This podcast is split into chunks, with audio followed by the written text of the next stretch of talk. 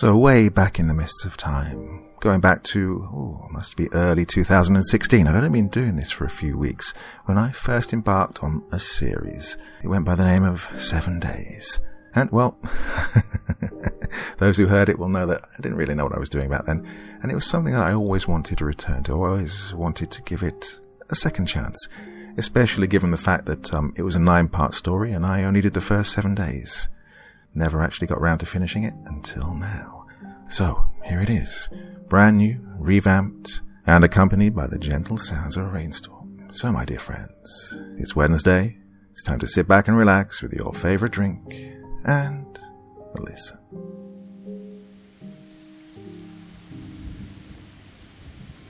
Day one. Seven days. That is how long it took for James to die. It's insane what a lightning strike can do to the brain. Typically, when someone is struck on the top of the head, they die immediately. It took James seven days. We found him in the field behind his parents' old farmhouse, lying beneath an old oak tree.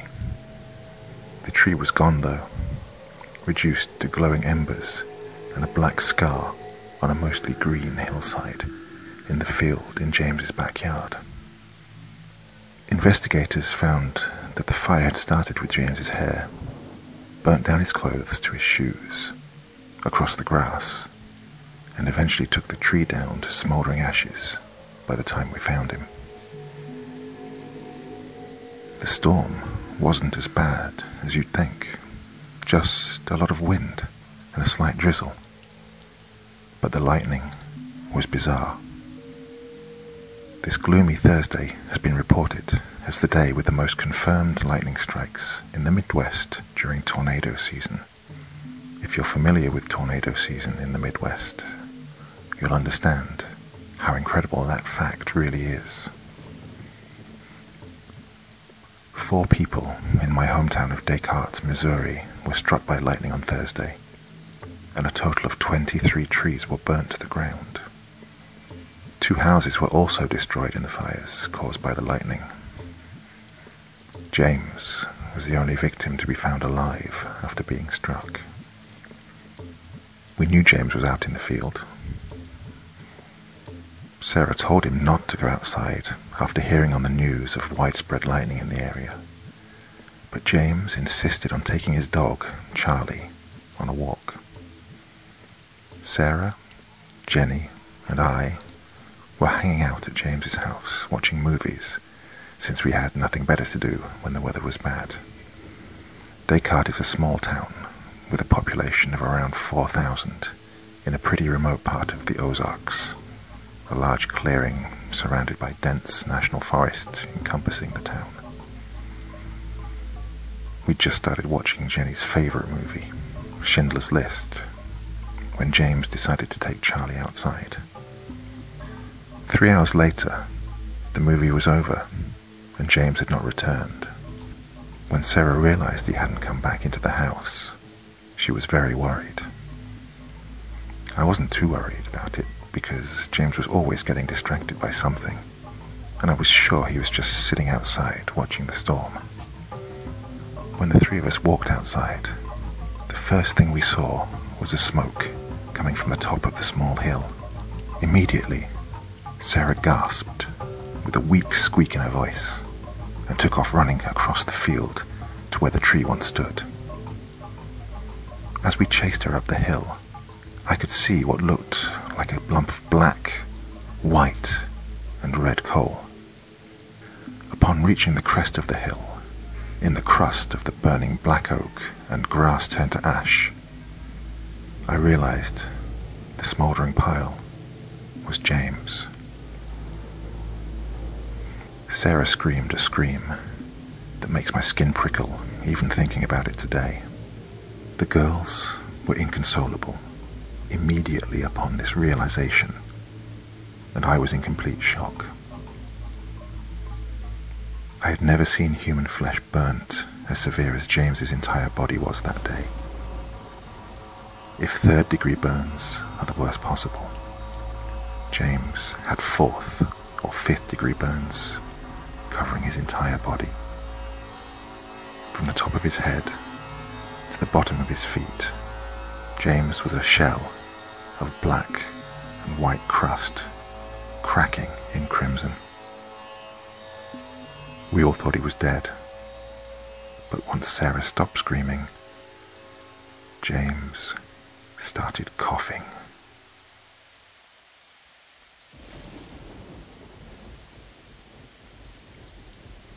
Day 2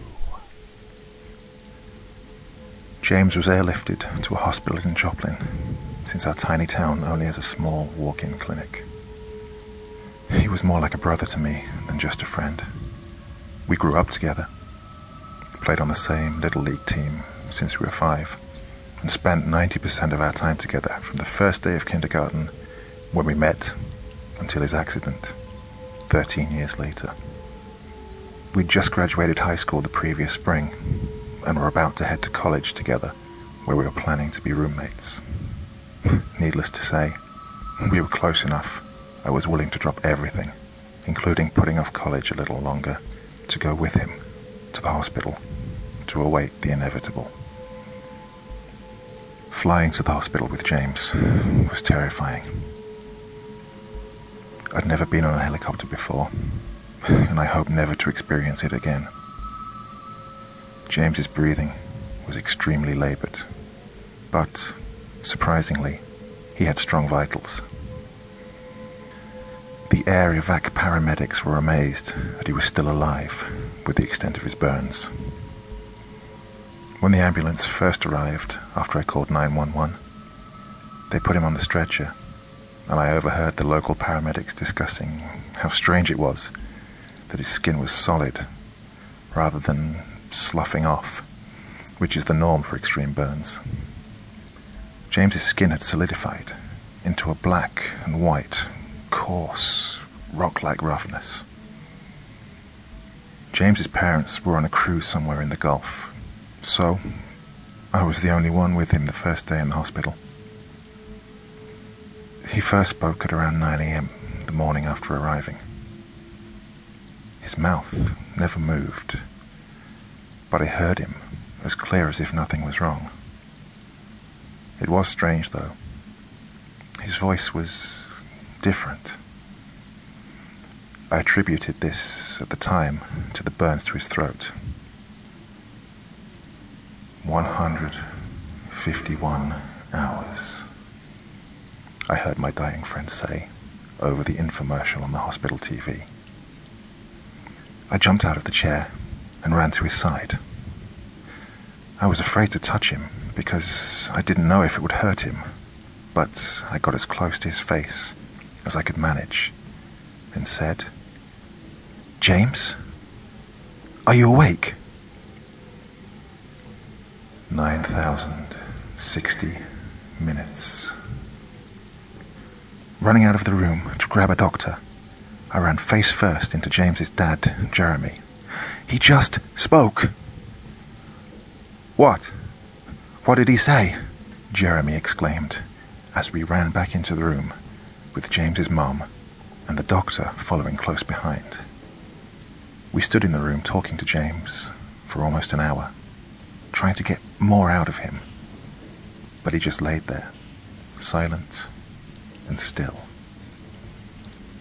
The doctor explained to me that there's no way James could have spoken, and that this must have been my imagination. I know it wasn't my imagination. 146 hours, 9,060 minutes. I pulled out my cell phone and opened the calculator. I never was any good with math. 9,060 minutes divided by 60 minutes is 151 hours. What could it mean? What's going to happen in 151 hours? The more I thought about it, the more my head hurt. So I laid down in the chair to take a nap. I heard James's mum Brenda sneeze from the bathroom, and as my eyes adjusted to the dark, I could see that Jeremy wasn't in the room. So I started checking my Facebook. I had a very much larger amount of notifications from friends in Descartes wanting to know how James is doing, so I began replying to them. He'll be here soon. 1342. I knew it wasn't my imagination. James was definitely speaking. But again, even in the dark, I could tell his mouth didn't move. He'll be here soon. 1341. Suddenly, the television turned on, and the sound of static was so loud I didn't hear the chair fall over when I jumped to my feet. The bathroom door flew open, and Brenda came out with a panicked look on her face. What was that? she asked, exasperatedly. The TV came on and nearly gave me a heart attack. In the now illuminated room, from the bathroom light, I could see that the chair I had been sitting on was in several pieces, shards even, all over the floor.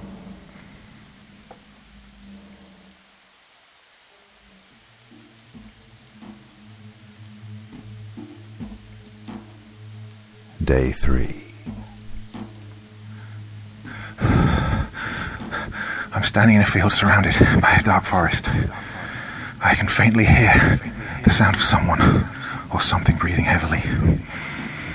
I initially felt very calm, relaxed even, but the feeling of dread suddenly washes over me like a dense cloud. The forest is getting darker and seems to be pushing closer, closer, closer to me. And I can see the shadow of a man standing in the shadow of the trees. I awoke in a cold sweat in the new chair in James's room. I could still feel the terror I felt in the dream, almost as if I were not dreaming at all. James was still lying in his bed, where he hadn't moved an inch since being placed there by the hospital staff. If I hadn't been able to hear the cackle of his breath and hear the steady, rhythmic beeps coming from his monitors, I would believe he were dead. His chest wasn't moving with his breath as it should. Instead, he was the statue of what once was an 18 year old man lying on the white and blue hospital linens. Brenda and I didn't leave James's room, except for quick trips to the hospital cafeteria, and Jeremy was there as well, but went outside to smoke quite often. The light from the window seemed to flow through the curtains and wrap its warm glow all over the bed where James laid, leaving a grim shadow in every space surrounding the bed. I could see the shape of Brenda, slouched in another chair in the opposite corner from my chair. I couldn't see her face, but I got the feeling that she was staring at me. It was a very unnerving feeling that only added more distress to my mood after my nightmare. Brenda? I said, with a crack in my voice that caused me to quickly clear my voice so as not to sound so afraid. No response came from her corner of the room, but I could see her head tilt slightly to the left. Brenda, are you awake? I said again, with more confidence. I wanted to be strong for her. She was a frail woman who stood only about five feet tall, weighing no more than 120 pounds. Still, I received no reply.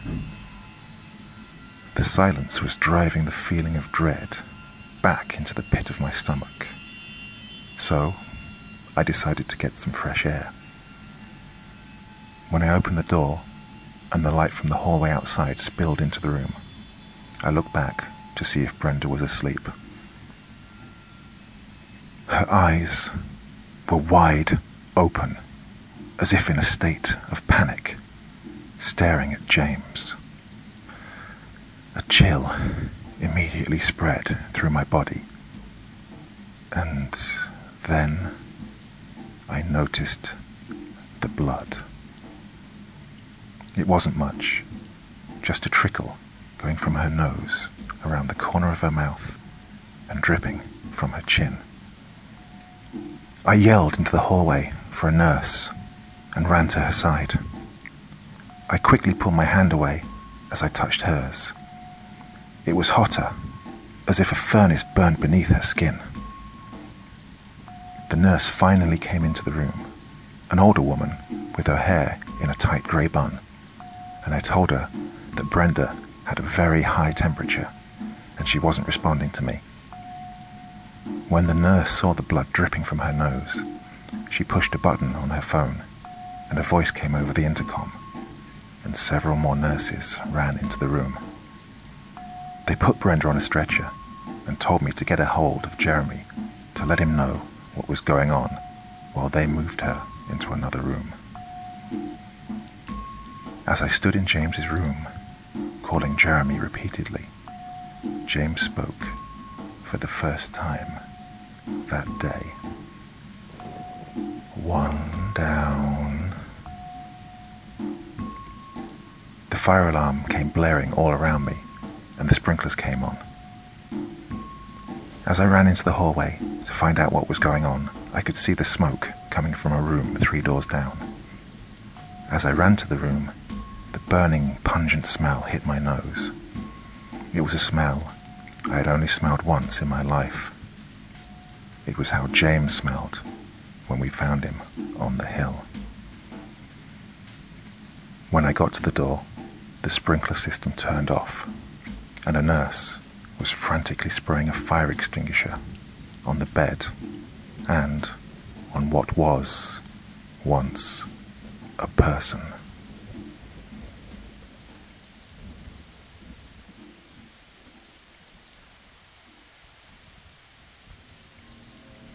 Day 4.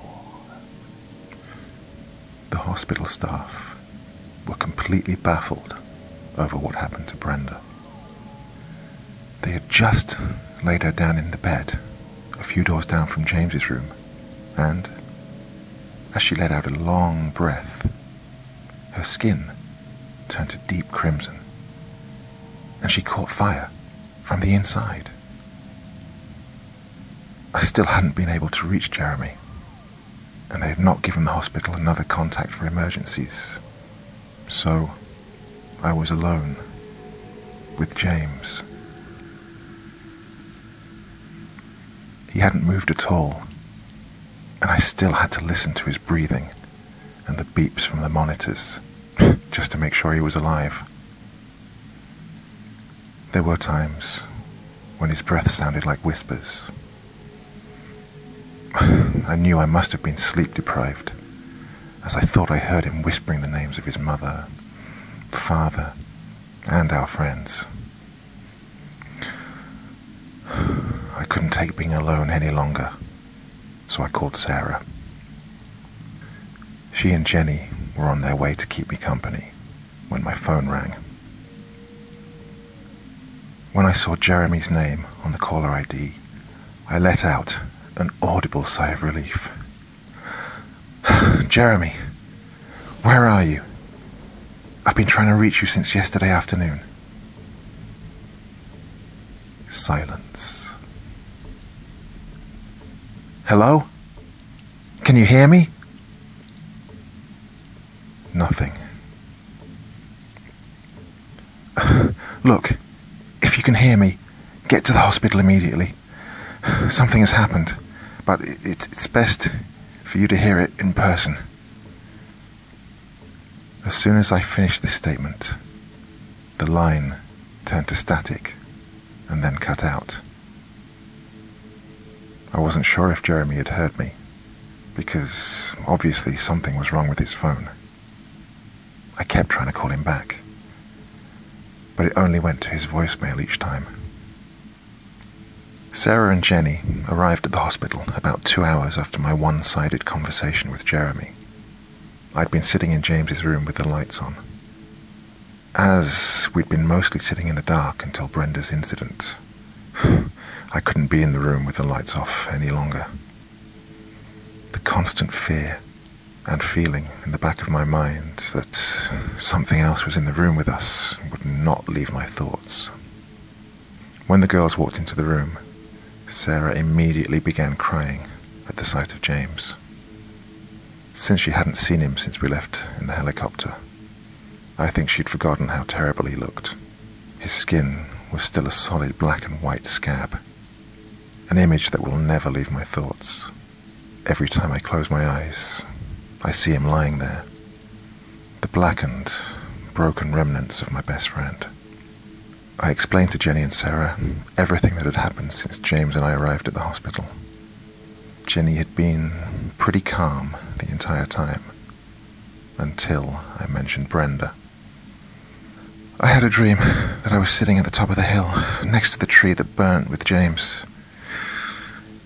In the dream, at first, the tree was standing, and it was it was a beautiful day. Uh, suddenly, dark clouds rolled in, and among the sound of thunder, I began hearing a deafening scream. When I turned to the tree, Brenda was standing there, with her arms outstretched and in flames. I didn't know what to say to this. It was eerily similar to my nightmare, but how could she have dreamt of Brenda burning before even knowing what had happened to her? We talked about these things and tried to come up with some kind of logical explanation for everything that has happened you know, since the lightning storm. But we were at a loss and became more frightened the more we spoke about it. Sarah couldn't handle sitting in the room and talking about it next to James, so we decided to go get lunch. I spoke to James's nurse and gave her my cell phone number. I asked her to call me immediately if Jeremy showed up or if there were any changes in James's condition. Walking out of the hospital, I realized, as the sunlight blinded me, that I hadn't left the building since I had gotten there Thursday night. The air outside was hot, humid, and I immediately began sweating, causing my clothes to stick to my skin. Once my eyes adjusted to the brightness of the day, I began looking around for any sign of Jeremy. There were a few people walking between their cars and the building, but he was nowhere to be seen. When we arrived at Sarah's car, I noticed Jeremy and Brenda's gold Buick parked a few spots away. I jogged over to the car, hoping for some sign of Jeremy, but the car was clean and empty. We went to the Panera Bread, about a mile from the hospital, a nice, quiet restaurant where we could talk more and get some food. I thought we'd be able to talk about everything. But we mostly just sat in silence, eating our lunch. Once we'd finished and realized we couldn't talk about James's situation anymore, we headed back to the hospital. My heart sank to the bottom of my stomach as we pulled into the parking lot.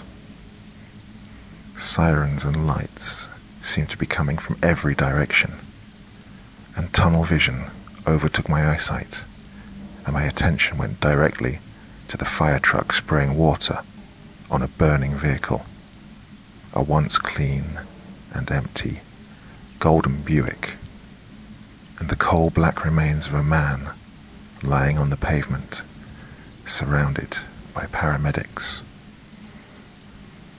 As if he were speaking over my shoulder, I heard James's decaying voice. Two down.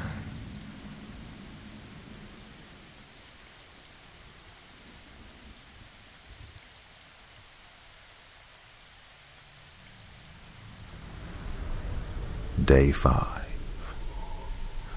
Oh, two down. Brenda and Jeremy. Something more than an accidental lightning strike was happening, but the three of us couldn't put our fingers on it. James was a burnt crust of a man, lying helplessly in a hospital bed, and his parents were both dead. Brenda and Jeremy were victims of what appeared to be spontaneous combustion. Spontaneous combustion. This, this, can't be real. What the hell is going on? I asked Sarah and Jenny in the waiting room outside of the burn unit. I just don't understand how someone can just catch on fire without anything to ignite it, Sarah replied, sounding as shaken as she looked. As we sat there brooding over our current nightmare, we could see through the doorway that several nurses were gathered next to the door to James's room. I was curious as to what was going on, so I got up and walked over to them.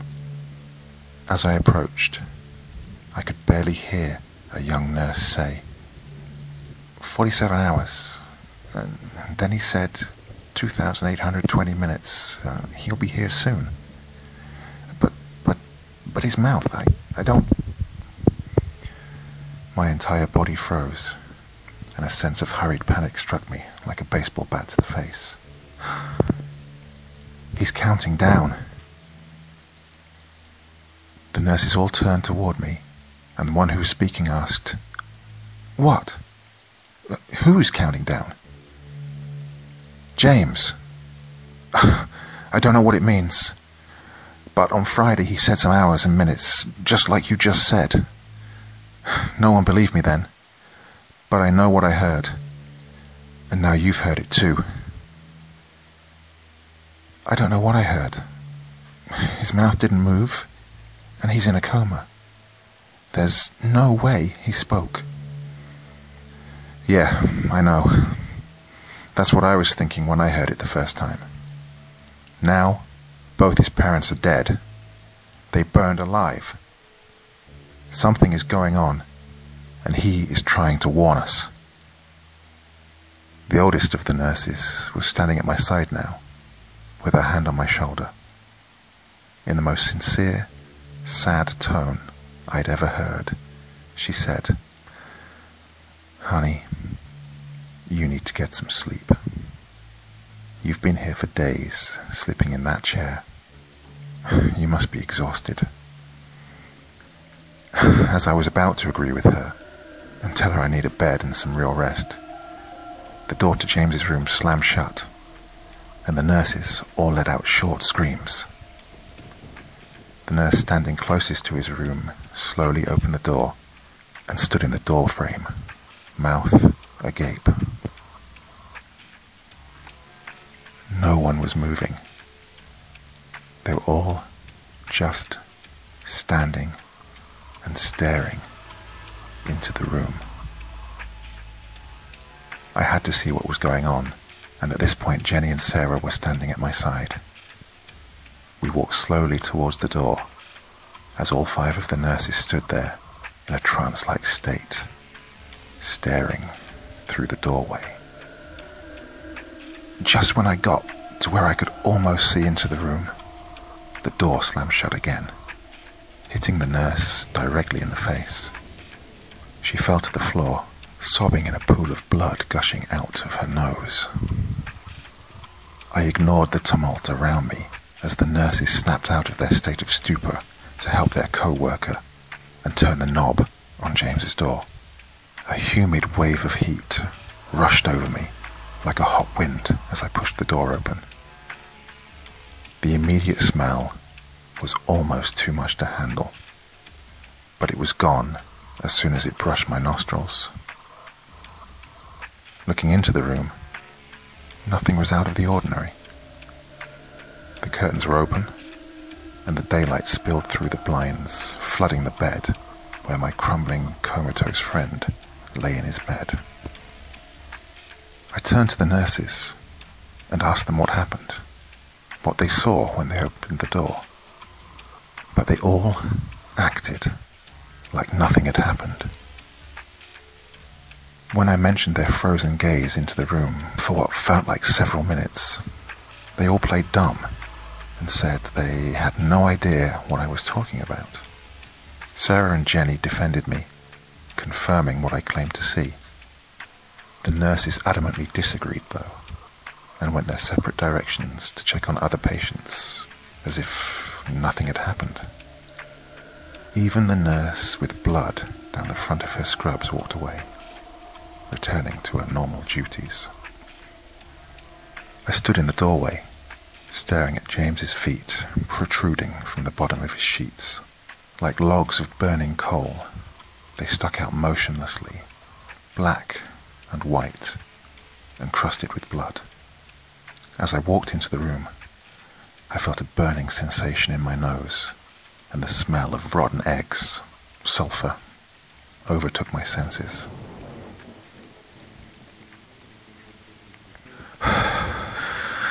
I'm standing on a hill again, the moon peeking out from behind the fast-moving, dark storm clouds, and I can see the black circle where the great oak once stood. All around me, I can feel the pressure of the trees in the forest, breathing an overwhelming fear into my soul. Lights suddenly appear in the distance. A semicircle of burning crosses in front of me, to the left and to the right. No, no, no, not crosses. People. I see people burning with their arms outstretched. The screams and wails begin softly, and I realize I recognize their voices.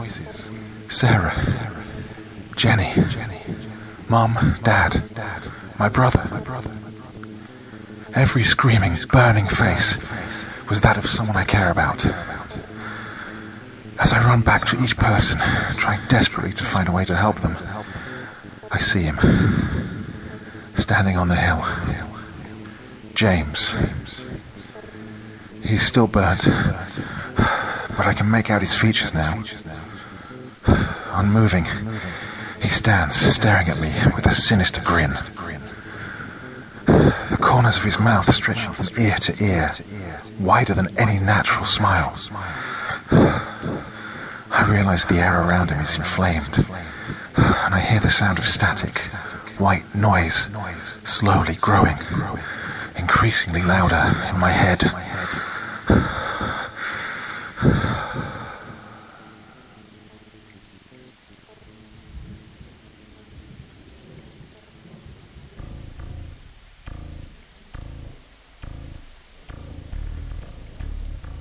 Day 6 The room they had placed me in, after I had apparently fainted inside James's room, was dark when I awoke, but I could hear people walking and speaking outside my door. I tried to sit up, but my head started swimming, and I had to lie back down to keep from passing out again. I yelled for a nurse a few times, and finally, one came into the room. How are you feeling? She asked. I'm dizzy. What, happened? You passed out in your friend's room yesterday, so we put you in an empty room to rest. You haven't been sleeping well since you've been here. Don't worry, you won't be charged. We have plenty of rooms available. So your stay is uh, off the books. Thanks. Where are the two girls I was with? They're in your friend's room. I didn't like the thought of them being in the room with James, since we didn't know what was going on. So I forced myself to sit up and get out of bed. I was still wearing my clothes from yesterday. Well, actually, the same clothes I've been wearing since last Thursday. I then realized how bad I must smell. But I was glad they didn't put me in a hospital gown. I walked slowly to James's room, and I could hear Sarah and Jenny laughing as I approached the door. When I walked around the corner, they jumped up and both hugged me. Oh my god, are you okay? Sarah asked. I'm fine. What's going on? Has James spoken any more? No. We've just been sitting here talking about some of the funny stuff that you used to do. Like last year, during the bomb threat at school, when we were all sitting in the football field bleachers waiting for them to let us go back inside. oh, yeah, that was great. Mrs. Francis is probably still pissed about her shirt, I said, remembering the time he stomped on a ketchup packet just as our English teacher was walking by. I think I need to eat. You guys want to go get something? Yeah. I've been craving pizza for days, Jenny said, jumping out of her seat. As we walked through the rows of cars to get to Sarah's Altima, a dog jumped on me from behind, knocking me to the ground. Panicking, I rolled over, ready to fight the dog off, when Charlie started licking my face. Holy shit! Charlie! I gasped. How did he get here? Descartes is so far away. There's no way he walked here, Sarah exclaimed. I don't know. But he's here, so we have to do something with him. James would kill us if something happened to him, I replied. On the way to get pizza, we stopped at a pet store and bought some food and a leash for the black lab. I was completely mystified at the fact that Charlie had made it all the way to the hospital in six days from Descartes, which is almost 90 miles from Joplin. After lunch, we went back to the hospital and decided to take turns sitting with Charlie outside until we could get a hold of someone to come get him. Sarah stayed with him while Jenny and I got in the elevator. As we passed floor two, three, then four, I realized it was strangely quiet in the elevator. Not only was there no lame piano music playing over the small speaker in the ceiling, I couldn't even hear myself breathing. I stomped my foot on the floor and heard nothing. Jenny was standing behind me, but when I turned around, she was facing the opposite direction. I assumed she was looking in the mirror, but I couldn't see her face, so I said her name. Again, I heard nothing. My heart was beating out of my chest, and I could hardly breathe. I started to reach my hand out to touch Jenny's shoulder, but just before my fingers grazed her shirt, the elevator door opened, and a torrent of sound crashed into my ears. I was completely overwhelmed when the sound of beeping monitors, shuffling papers, and nurses walking in their comfortable cushioned shoes hit me all at once. Jenny turned and walked out of the elevator as if nothing had happened, and turned to me as the doors began to shut behind her. Rushing back, she stuck her hand in the crack between the closing doors and asked me if I was coming. Did you not hear that? I asked her in complete disbelief. Hear what? Nothing. Never mind, I replied not wanting to sound like I was losing my mind. We sat in James's room for two hours, calling everyone we knew in an attempt to find someone to come and get Charlie and take him home. Finally, Jenny's sister agreed to ride with her boyfriend to the hospital tonight to pick him up. We were very relieved to not have to take turns sitting outside with the dog all night. So I called Sarah to let her know we would only have to watch him for a few more hours. The phone rang three times. Then, Hello, this is Sarah. You know what to do, her voicemail stated. I called at least 15 times before I finally got an answer.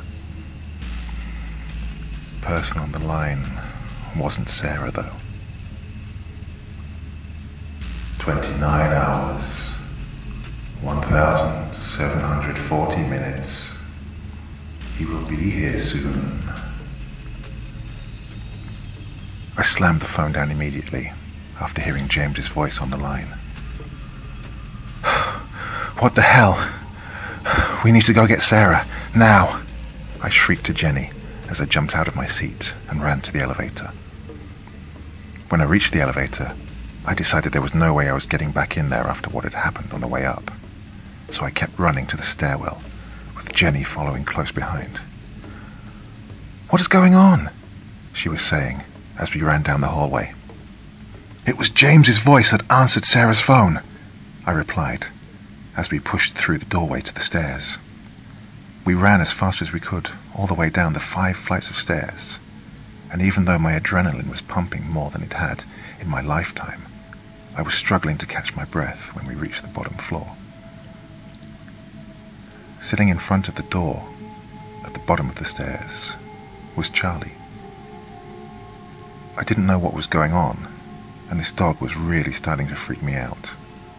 But I went past him anyways, and ran as fast as I could to the nurse's smoking area where we had left Sarah. She was nowhere to be found. Her car keys were sitting on the bench where we had sat when we went into the hospital, but she wasn't there. Jenny and I searched, yelling her name for at least half an hour before the feeling of exhaustion overtook us.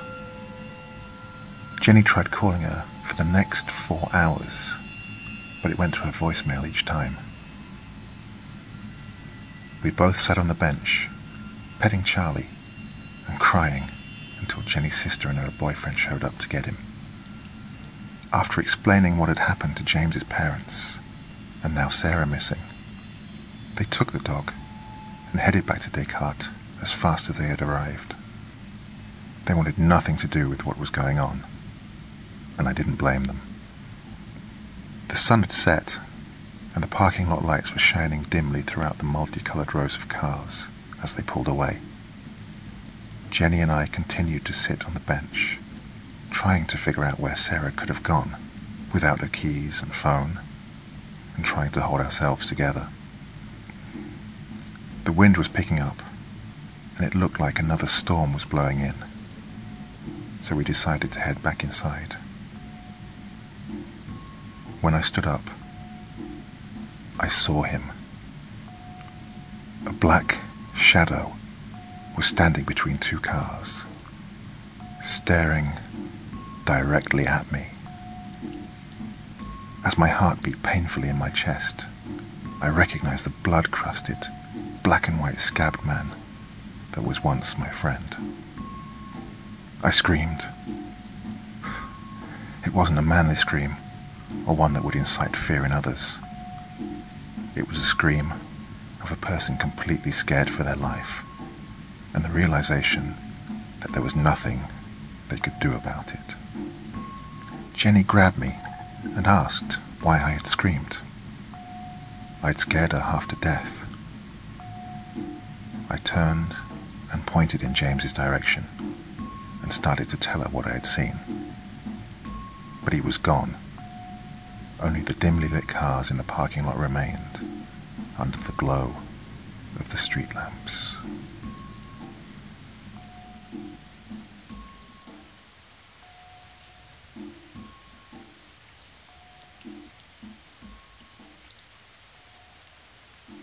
Day 7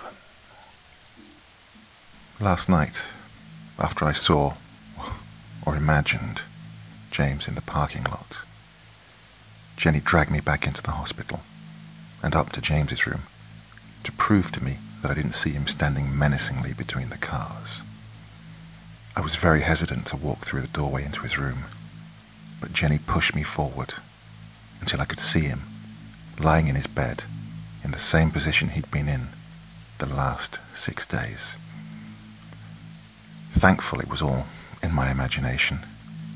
Jenny and I fell asleep in separate chairs, exhausted from everything we went through that day.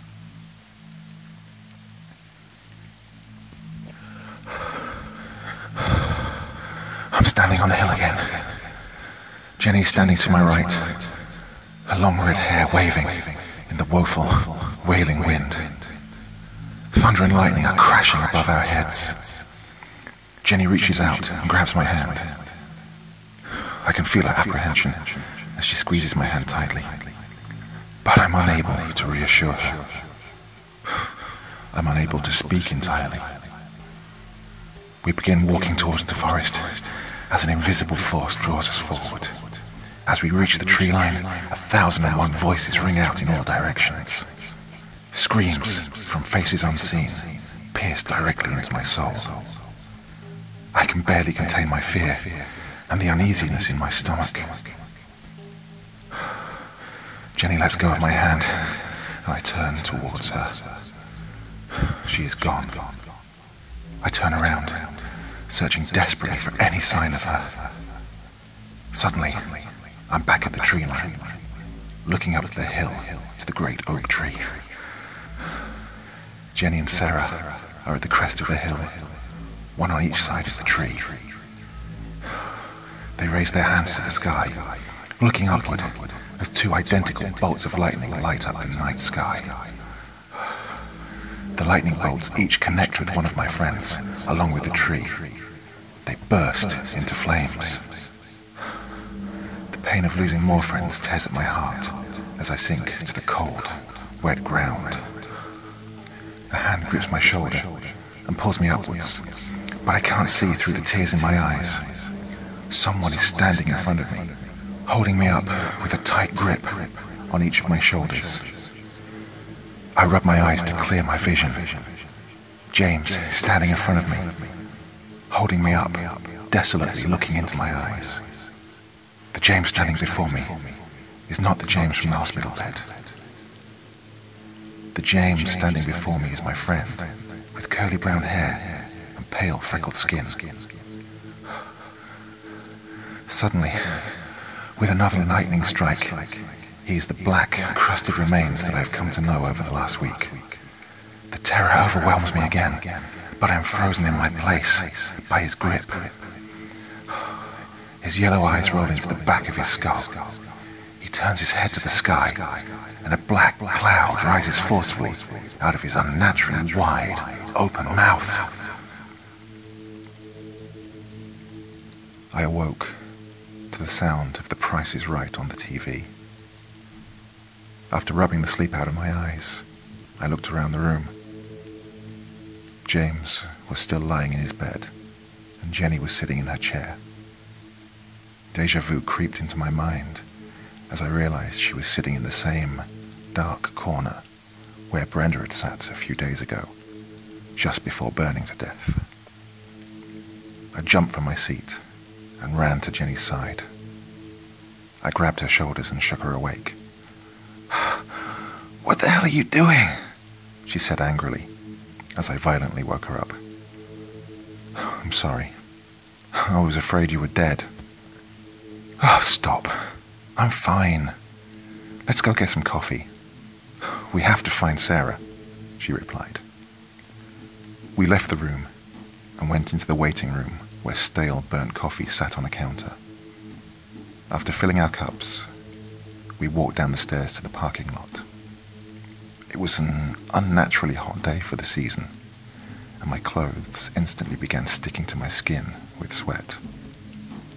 I thought to myself that Sarah was somewhere out there. She didn't know anyone in the city, and since she had left her keys and cell phone, the only explanation that made sense to me was that she was kidnapped, or worse.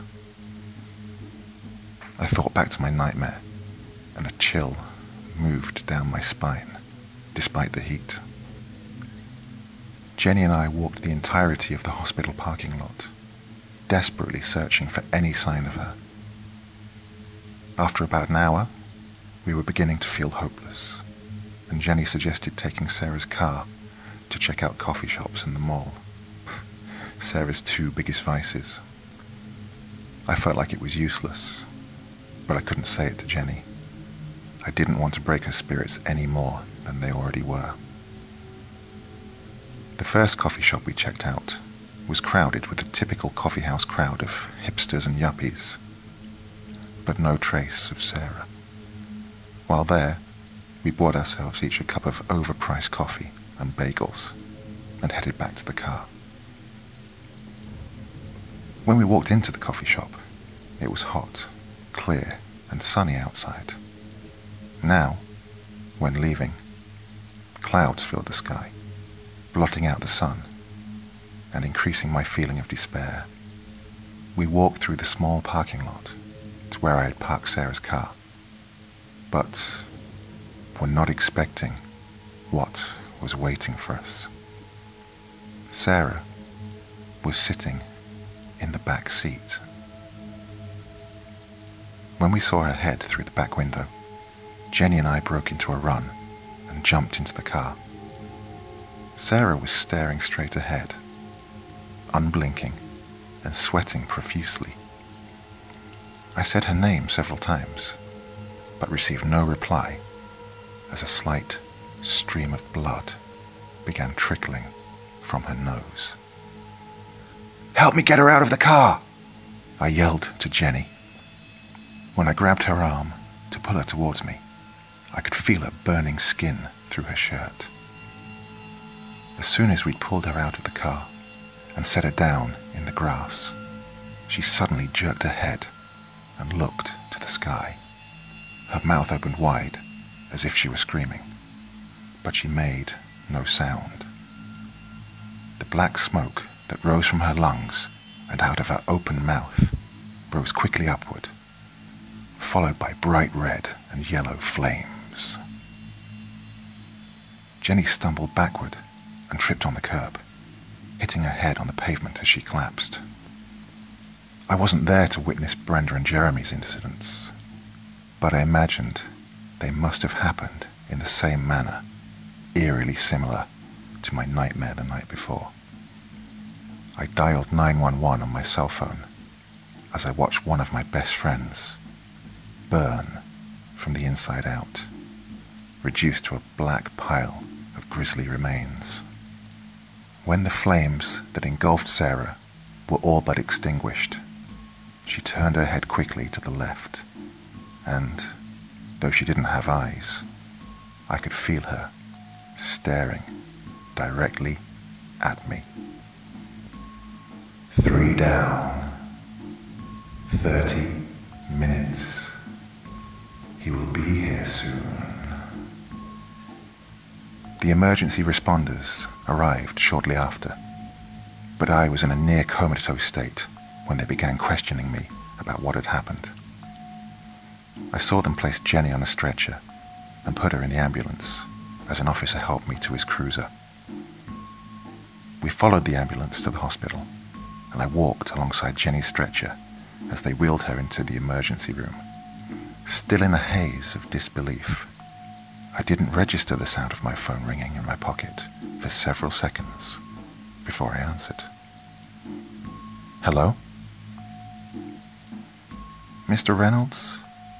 This is Jacqueline from the intensive burn unit at Mercy Memorial. I regret to inform you that James Martin has passed. I hung up the phone. It took seven days for James to die after being struck by lightning and burnt down to an unrecognizable black, white, and red crusted remains of a man. From over my shoulder, I heard James's voice for the last time. he is here.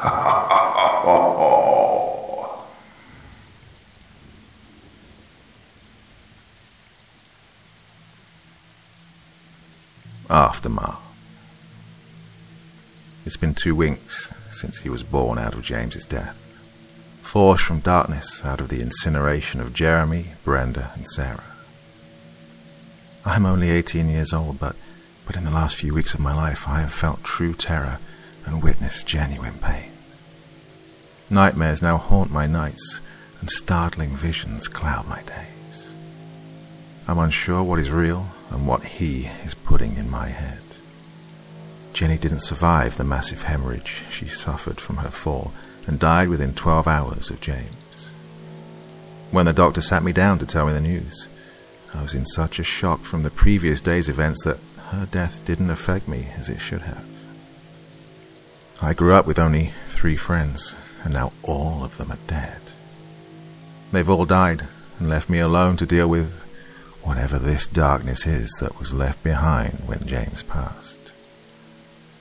Many times in the last two weeks, I've seen all of my dead friends. I know it's something sinister and not actually them, but it didn't really frighten me when they appeared, at least not at first. Numb from the pain of losing my only support system and returning home to Descartes, trying to cope with all that has happened, it's slowly tearing away at my sanity. To make matters worse, my home life isn't ideal. My parents are too caught up in their menial lives and addictions to care about what I'm going through. If I'm being completely honest, they've never cared whether or not I'm even here. The vision started before I'd even made it back to Descartes. I was driving Sarah's car along a winding stretch of highway when she appeared, sitting in the passenger seat. It didn't scare me like you'd think. She was just suddenly there but in my mind, I felt like she'd been there since I departed the hospital. Sarah was always beautiful, but in death, she appeared to me to be the most beautiful thing I'd ever seen, as she just sat there, looking ahead as if enjoying the ride back home. I didn't acknowledge her either. Not that I was afraid, but more that the peacefulness of the moment was breathtaking, and I didn't want it to end. When I stopped the car at her apartment complex and opened the door to get out, she was gone. After returning home, I always felt as if I wasn't alone. I would see James, Sarah, Jeremy, and Brenda randomly throughout the day. They never spoke to me, but were almost always around. James would be on my couch watching TV or walking down the sidewalk on the opposite side of the road. Sarah would be sitting at the table with me at the local coffee shop. Jeremy and Brenda were always together when I saw them. Once they sat in a car next to me at a red light, chatting as if their lives had never even skipped a beat. So, as you can see, at first that was nothing to fear. My deceased friends seemed to be at peace with death and continued to spend time doing the things they'd done before they died. Even Charlie took to following me around. The day after I sat with Sarah in the coffee shop, Charlie showed up on my front porch and hasn't left my side since. It was his presence that clued me into the fact that these apparitions, what I thought to be my friends, are not what they seem. Any time one of them would show up while Charlie was at my side, the hair on the back of his neck would stand on end, and he would growl until they were out of sight. The first moment I truly became frightened by them I awoke to what sounded like a rabid dog outside my bedroom window. When I looked outside, Charlie was barking madly at all of my friends as they walked away from the house, heading into the woods. That moment was an eye opener gave me the awareness I needed to realize that, well, things were changing, which made my stomach wrench in fear.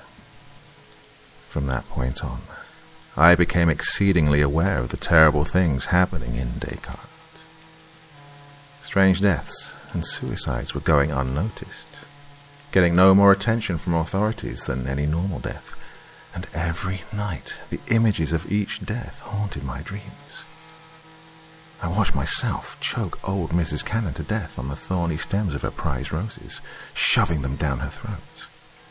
I saw myself holding the faces of the 14 year old Spencer twins in their cereal milk at their breakfast table. In a dream, I watched idly as I poured a vat of liquid nitrogen over the top of Mr. Francis, the high school chemistry teacher's head, crystallizing his face into a frozen depiction of horror.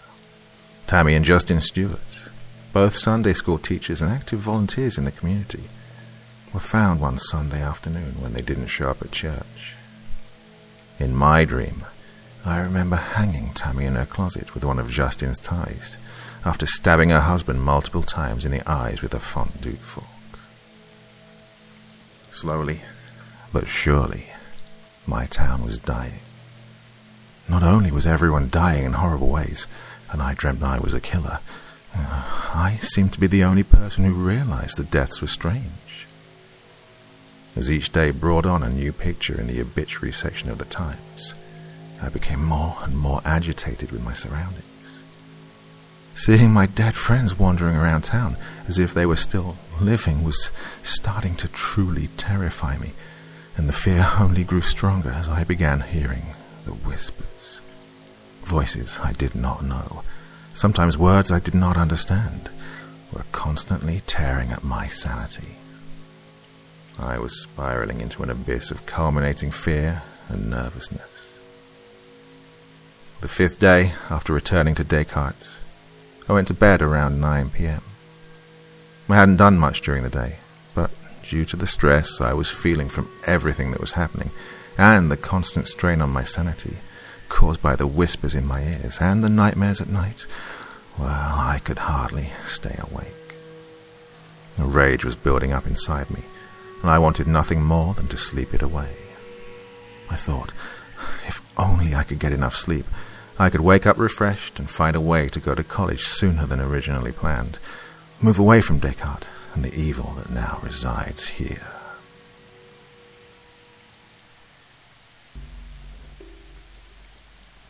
Escape. I'm walking down the hallway as I hear my parents talking quietly. As I round the corner, I can see them at the kitchen table.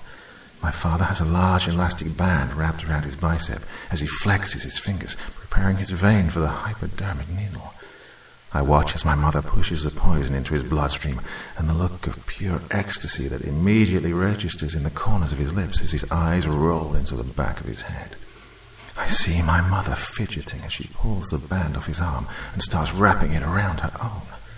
A spoon filled with a dark colored liquid sits on the table next to where she set the needle. After pulling the contents of the spoon into the barrel of the syringe, heat swells inside my gut as I feel more anger in that moment than I have ever felt before. My dear, worthless mother begins pushing the contents into her vein, allowing her heart to pump liquid death through her body. I cannot control myself as I come down on her with the scissors I pulled out of the knife block on the counter next to her head. My skin is burning as I repeatedly smash the meat shears in the, neck and chest, relishing in the spray of blood now soaking my face and shirt. Stepping back, I realize my father's eyes are now open and staring at me in disbelief. He says something about killing his buzz as I slam my body into his, spilling him from the chair. When he falls, I see in slow motion as the side of his head collides with the kitchen counter. The corner of the stained countertop pierces his temple as the light is immediately drawn out of his eyes. There is a sullen thud as his body hits the floor, but the feeling inside me is as if I'd pushed the heroin into my veins as they had moments before. I woke in my bed, sheets sticking to my body as I slid my feet to the floor. As I stood up, I pulled the sheets off of me and the dark brown stains were unmistakable, as I realized I must not have been dreaming. Like a zombie, I moved slowly out of my bedroom, walked down the hallway, and emerged into the kitchen to a sight worse than I could have imagined. My parents lay exactly as they had in my dream. My mother slouched in the chair with a pair of bloody scissors on the floor next to her feet, the rubber band still tied around her arm. My father lay on the floor next to his toppled chair with a pool of blood congealed around his head. My only thought at that moment was, how could I let this happen? Out of my peripheral vision, coming from the living room to my left, I see the blackened remnants of James walking towards me. Turning to run out of the room, I slipped in blood as he was suddenly at my feet, staring down at me with menacing yellow eyes. The body that was James's, as he lay in his deathbed at the hospital, was a mass of black and white scabs crusted around bright red blood and flesh. The body poised at my feet looked the same, but where before was blood and flesh, now appeared to be an abyss of flames radiating beyond the black and white crusted scabs. I blacked out from fear. afraid to open my eyes. I could feel a warm breeze on my exposed skin, as I was only wearing a pair of shorts when I passed out on my kitchen floor. After a few minutes of listening to the voices in my head, I finally worked up the courage to open my eyes. I was lying outside in my backyard under the pine tree where once hung a tire swing. In its place, though, a noose hung ominously above me. I jumped up and ran inside, only to be taken aback by the cleanliness of the kitchen. My parents' bodies were gone, and the room was actually cleaner than I ever remember it being.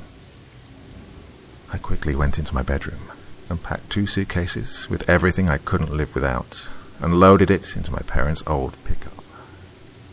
I had to leave. I didn't have a choice. Descartes was killing me, along with everyone else in the town. I was sure that as long as I could get out of town, the horror wouldn't follow me.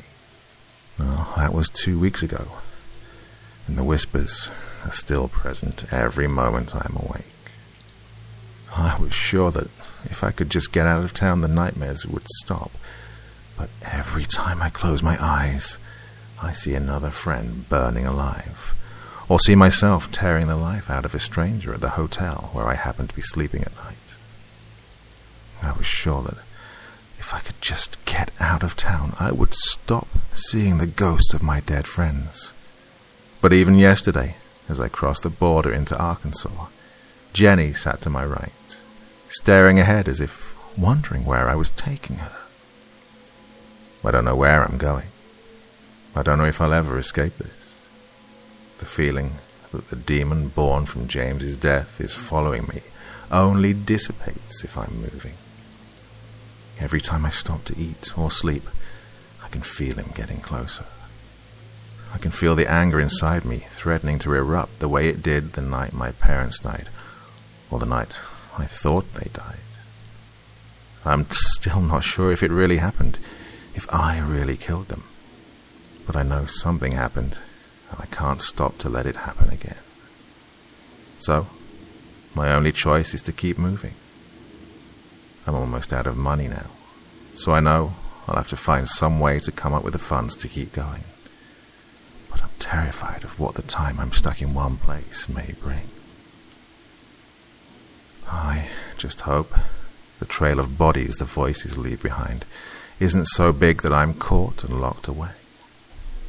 I'm afraid of what could happen to me in a cell, with nowhere to run I must find a way to make the dream stop. I have to keep moving. It's the only way.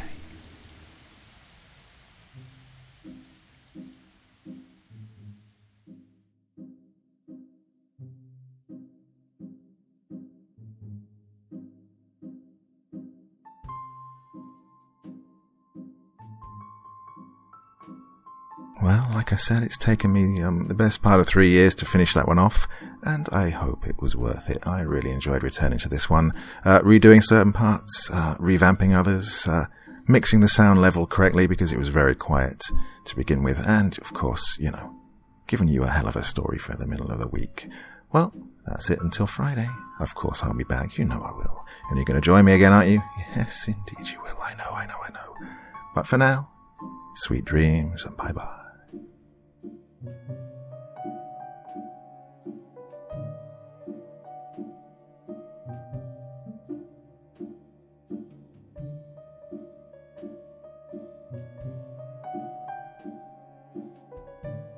Thank you so much for choosing to spend your time listening to me. Now, if you enjoyed the Dr. Creepen experience, then come find me on Facebook. Come chat with me on Twitter. Listen to the background music and download it if you like on SoundCloud. Drop by the store, pick up a t-shirt. And, importantly, if you've got a story you'd like me to read, send it to Dr. Creepen's Vault, the subreddit I set up so that I could read your stories. Now, Looking forward to seeing you all again real soon. So, come check me out, okay?